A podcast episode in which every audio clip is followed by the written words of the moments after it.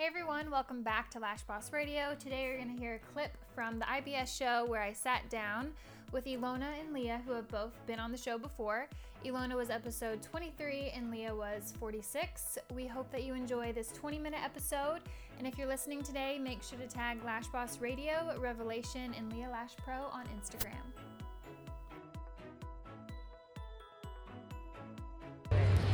All right, so I am here with Leah and Ilona. Um, Hi. What's up, guys? So, Leah and Ilona are some really well known trainers in our industry, and so I had a couple of questions about lash training for them, and I'm sure that they will have a really good answer. So, my biggest question is if somebody wants to be a lash trainer, what should they be doing and maybe not be doing to get there? Um, I feel like lately I've been seeing this a lot on Instagram, um, more and more. People saying that the the saying like you need to pay your dues is outdated and you don't need to do that anymore. And you know, as soon as you show a certain skill level, you're just ready to teach others. And I think that couldn't be more false. And it always irks me when I hear that because you do have to pay your dues. Taking a lash course does not prepare you to be an educator. You need to know the ins and outs of the business. You need to have done hundreds and hundreds of full sets to understand all the intricacies of this artistry and furthermore the business. Mm-hmm. Um, I couldn't so- agree more. yeah, so that's the first thing. And then the second thing um, is building a curriculum. You can't just uh, plagiarize the curriculum of the person whose training you just took, make it yours, and then pretend to teach it like knowing all of the details of that curriculum. It's a curriculum takes years and years to build, and it takes constant updating based on things that are evolving throughout the industry and that you're seeing throughout your work. So, with that though, as an artist, um, do you feel like if you're training, you can still go take trainings, and that that person teaching you is going to feel okay with that? I think that you can never stop learning. Yeah. You know, the the industry is growing at a such fast rate, and there's always new education. There's new um, science. There's new everything. Like it's just evolving. So you always got to keep updated. And I think that knowing that if you're ready for to be a trainer or not, it's if somebody asks you a question about lashes and you don't know the answer to it, you're not ready to be a trainer. Right. You need to know every single question, every single answer. You need to know that you need to be able to wake up in the middle of the night and know how to answer everything. Right. So if you don't know the answer, if you still have questions yourself, chances are you're not ready to pass on that knowledge to somebody else. Yeah, I I I um I think you should you can still take trainings if you're a trainer. I I just You have to. You can never say I've learned enough.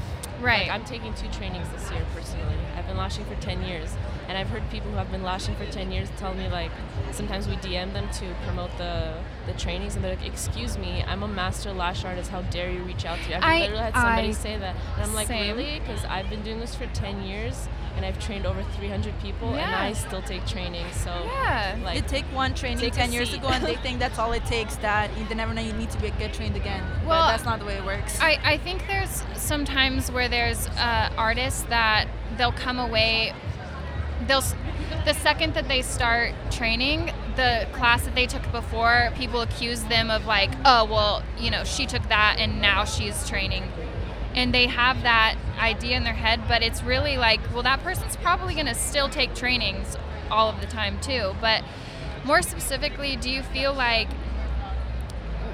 when is a good time that you'd know like okay i'm ready to start building my curriculum? And and how do you not like have the influence of you know classes you had just taken or like what make I sure it's not plagiarizing When I say plagiarizing is I mean somebody who's new to volume, new to mega volume, new to classic.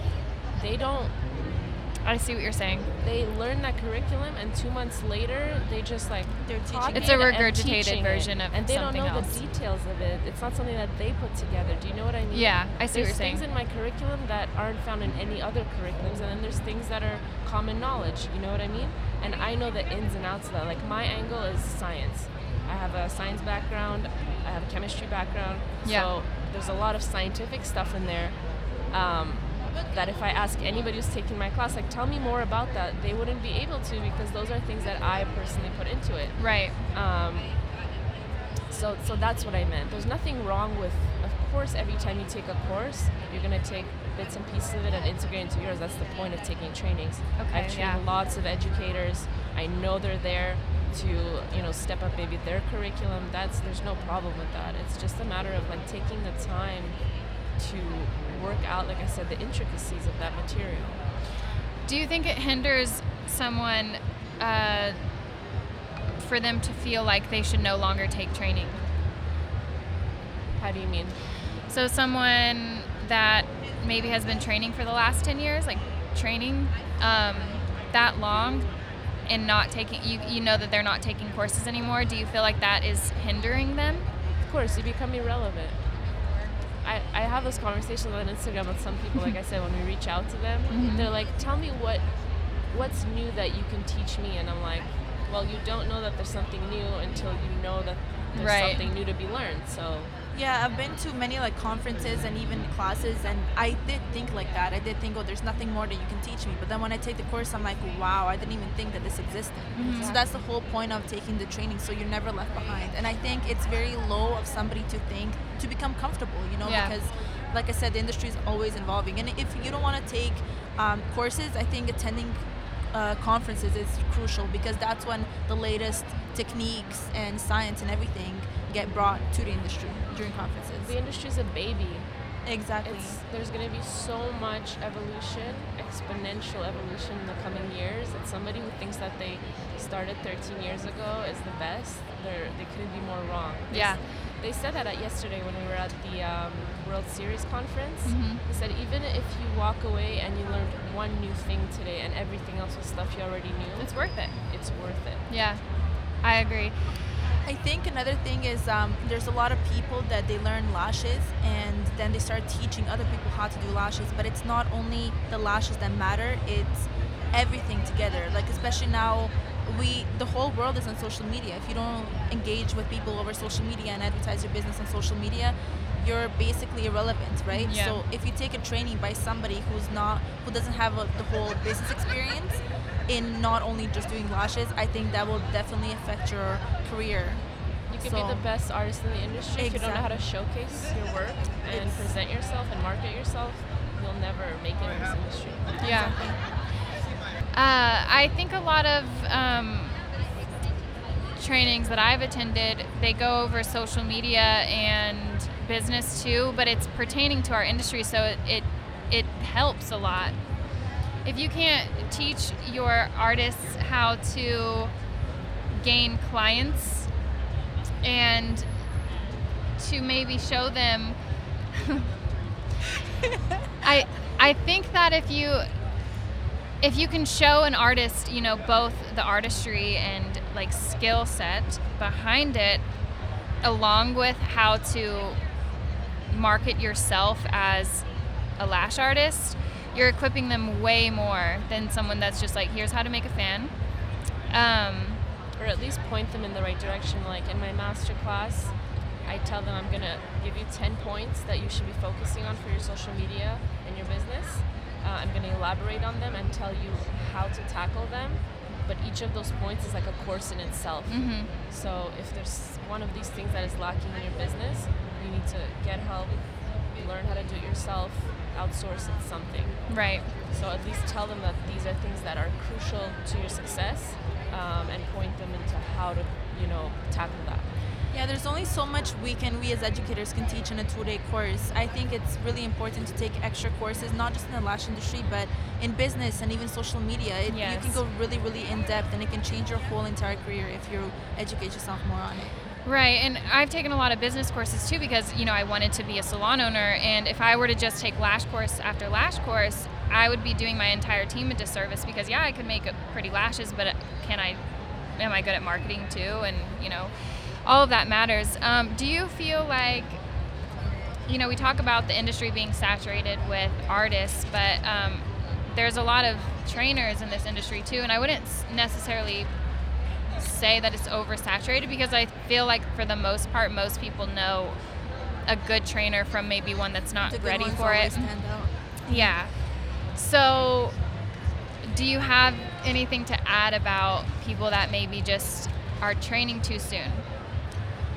I think you have to um, research who is training you, look at their work, look at their experience, look at how many courses have they taken in the past, um, how And- educated they are themselves, if they won any awards, uh, anything that differentiates them from the rest, right? Because like I said, anybody can do lashes, anybody can teach how to do lashes, and you also have to be really careful in you know, a person might be an expert eyelash technician, an award-winning artist, but can they pass on the, that knowledge to you? Are they good educators? So you really have to find somebody that's good at business, good at doing lashes, and good at educating all together because that's the only way that you yourself can become a better artist and a better business owner if you learn from somebody that has done it and that Yeah. has achieved it, basically. Yeah. And one other thing that I always like people will DM me and like, you've taken this class, what do you think about it? And I ask them, what is it that qualifies the person that you're thinking of taking this course with to be teaching you this thing? Because there are educators in this business that have been lashing for a year and then teaching for a year and now they've moved on to giving business advice when they've themselves never owned a business. So Yeah. what qualifies that person to be teaching that topic? That's that's relevant in every industry, not just ours, but I feel like people often overlook that. Yeah. They look at the number of followers and they're like, "Oh, I got to take this class." But ask yourself those questions before you sign up to those courses. That's how you that's how you should probably be doing your research. And also who's actually teaching it. Not because these I love a lot of our bigger brands that we have, but um, sometimes you don't know that that might be a brand new trainer though that, who, that has never taught anything, and maybe they're great at it, you know. But at the same time, I I honestly I don't I'm not I'm not trying to be negative or anything. I'm I I'm just gonna say that I think these need to be said. It's not negative. so I I feel like these big brands um, are really great for like the be- beginners because they're great at um, the foundations. They actually are so good and they've got that down. When you want to start advancing though, it's better to go with someone that is a solo like all they do is is is They just live and breathe lashes. right. Um, I've personally been approached, like when I first started uh, teaching, I've been approached by bigger brands, pretty much every single bigger brand on the market out there. And honestly, as Ilona said, it needs to be said, but when they offer you the price, it's it's very very little money. So I didn't want to educate. I didn't want to you know give all this information that I've spent thousands and thousands and thousands of dollars to to um, gain myself, and now I'm basically teaching for less money than I could stay at home doing clients. You know what I mean? So usually educators that are on that level, that are overqualified, that are experts, are not willing to work for somebody else because Yeah. I- I- it's the same thing uh, as an artist. You're not going to work for a chain salon usually because if you're really good, you know, if you're going to value you yourself can a make little your bit own more. But Not- but that's not to knock people that work for these brands because like I said they're good at what they're good at, which is like really the foundations of it. They really have like that comprehensive curriculum that covers a lot of the basics that you really should know, but when you're trying to do advanced artistry and mega volume and all that look for maybe a solo trainer that that's all they're doing. And they're so well versed in it and they've seen so many hundreds of students that they know every last thing you're doing wrong. When i'm teaching i can look at you and like in half a second know exactly what you're doing and how to correct it. right instead of being like wait show me one more time what you did show me one more time what you did when i first started training it took me a while to figure out like what are they doing wrong And to verbalize it to them afterwards. Right. Yeah. knowing There- how to explain it. Yeah. Yeah, but you know now I, I'm like, oh, instantly, this is what you're doing. That's that's what I wanted to add before. Just because somebody's a good lash artist does not mean they're a good teacher. Right. Not everybody is born like being able to co- like teach and coach others. It's two very separate things. If you happen to be both, that's great for you, and you're going to be a very successful educator. But if you're lacking that that side of it, um, it might not be for you. There are other aspects of the business that you can thrive in. Mhm. Might not be teaching, you know. And I think it's also your experience as an educator. Like I know myself, I first started teaching three years ago, and my trainings back then are nothing compared to what they are now. And if I could go back in time, I would probably tell myself to not train at that time. But everybody has to start somewhere, you know. Right. And my my type of clientele, my uh, the students that used to come to me those times are completely different than the students that are coming now, right? So Right. I think there's different levels, different categories. So like you said, there's the foundation and then there's the experts, you know. So it depends what you want to do. Do you want to just do clients on a daily day basis and you don't really care if your work is perfect or not, or do you want to excel your career and maybe become an educator yourself? So I think it all lies in the decision first. Um, my last question is about y'all's product lines. Y'all both are, you know, y'all are both developing your professional lines. um, what do you have to say about the people who are like, oh, well, it's all the same stuff? They just like slap their label on it and it's all the same. A lot of them say that they order from overseas, like, and they're really bad products. And they're like, yeah, well, this is what all the other brands are. And I'm like, no, no. I'd like to hear y'all's response to that. I've been testing products since December 2016, so three, two and a half years now. Mhm. I think Ilona the same thing, and I think that's on average how long it actually takes because I've actually held a collection of all the products I've tested, and literally, like I would think that the brand, the brand is so perfect, and you know I'll do a set of lashes, and then my my model or my client would come back and their lashes are flat. So it's not just how the lashes look like, but can they can they obtain the the, the curl? Are they easy to fan? Um, how do they look on a client? Do they have a blue tint? Are they black? Do they look greasy? Like there's so much. There's so many different brands.